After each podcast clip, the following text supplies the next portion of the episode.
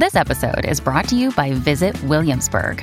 In Williamsburg, Virginia, there's never too much of a good thing. Whether you're a foodie, a golfer, a history buff, a shopaholic, an outdoor enthusiast, or a thrill seeker, you'll find what you came for here and more.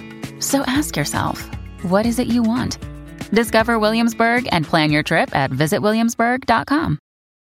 This episode is brought to you by Shopify. Forget the frustration of picking commerce platforms when you switch your business to Shopify, the global commerce platform that supercharges your selling wherever you sell. With Shopify, you'll harness the same intuitive features, trusted apps, and powerful analytics used by the world's leading brands. Sign up today for your $1 per month trial period at shopify.com slash tech, all lowercase. That's shopify.com slash tech. This is Optimal Parenting Daily, episode 18. What Happened When I Instagrammed My Own Life Instead of My Kids? by Shawna Scafe of SimpleOnPurpose.ca. Hello, everybody, and welcome back to OPD, the show that's all about helping you sharpen your parenting skills each and every day in about 10 minutes. I'm Greg Audino, your host and narrator, and today I'm coming to you with a post from Shawna Scafe, who's always great for providing both knowledge and laughter to the moms out there. I love reading her stuff, so what do you say we get right into this post and optimize your life? What Happened When I Instagrammed My Own Life Instead of My Kids by Shawna Scafe of SimpleOnPurpose.ca. Whether or not we realize it, we are all influencers. We are all sharing stories, pictures, articles, life, and advice on a daily basis from our phones.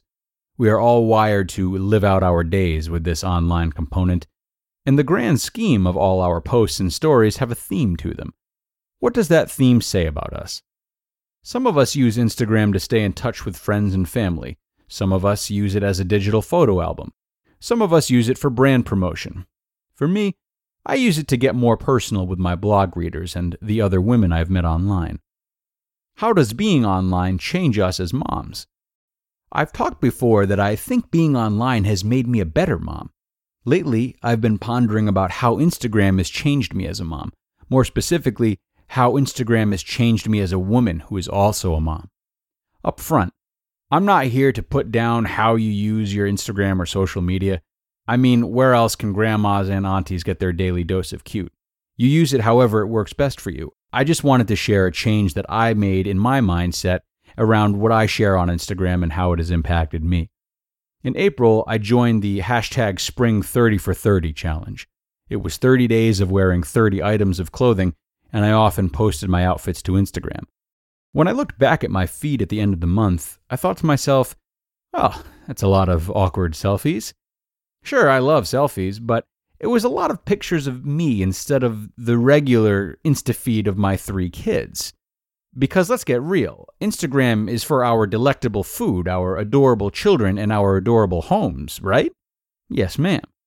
I thought back to a recent conversation I had with some ladies at A Little Light about our comfort level with posting so many pictures and stories of our children on Instagram. Obviously, I share about my children. I started as a mom blogger, and that seed has rooted in me. But I shared with the group that I enjoy following moms who don't share exclusively about their kids. I'm more interested in the mom and what her experiences, thoughts, and life are like than her kids. No offense to anyone, I know that your kids are adorable little cavemen who do weird and wonderful things. But I'd rather know about the shenanigans, the doubts, the homemaking, the goals, the heart, and the stylings of the mom who made those endearing little nuts. We are all online for different reasons. For me, I'm online for connections, and I'm looking to connect with other women who are also moms. I'm looking to use this space to share in our womanhood and all it entails. Motherhood is one component of that. I'd rather know what another mom made herself for lunch while her kids ate something carby and cheesy. I'd rather see her having a ladies' night with her friends and know what games they played. I'd rather have the story of what she's struggling with when she eats a platter of emotions at 10 p.m. rather than get up for her 5:30 a.m. workout. I want to know what is making her life easier or interesting or daunting or fun. I want to rummage in her closet, peer up on her bookshelf, go to step class with her, check out her playlists, and sit with her on the patio for a virtual glass of wine. I remember when I was two and a half kids in, and One of my dear friends was telling me that she set up a Facebook page for her son because her Facebook was all about her, not her son. This set me back a bit. Not because I didn't agree, I really agreed with her mindset. I just hadn't realized it or given myself permission to step in that direction. I mean, sure, we all share our children. They are figuratively and maybe literally glued to our sides 25 hours a day. They are the focus of our days, our hearts walking outside our bodies, and the second best reason we lose sleep, the first obviously being an Outlander marathon. We can't not share about our children. We can't not share about motherhood. But maybe we find that we share only about our children online. Maybe we do this because we feel lost in motherhood. Maybe because they are a distraction from the fact that we lost that woman we were before kids. Maybe because we don't want to be vulnerable or open up on social media, but we will with our kids' life. Maybe because we are viewing the world from their eyes. Maybe because we don't feel like we live or look hashtag insta-worthy. Maybe because our lives really aren't that exciting beyond the fact that our kid keeps telling members of the public that he will add a newly found rock to his erection instead of his collection. Maybe. I know this because these situations have been part of my Instagram experience. Once I could reflect on that month I spent sharing my lady nerd face in a month's worth of Instagram squares, I decided that I would move forward trying to use Instagram to show my life through my own eyes and experiences.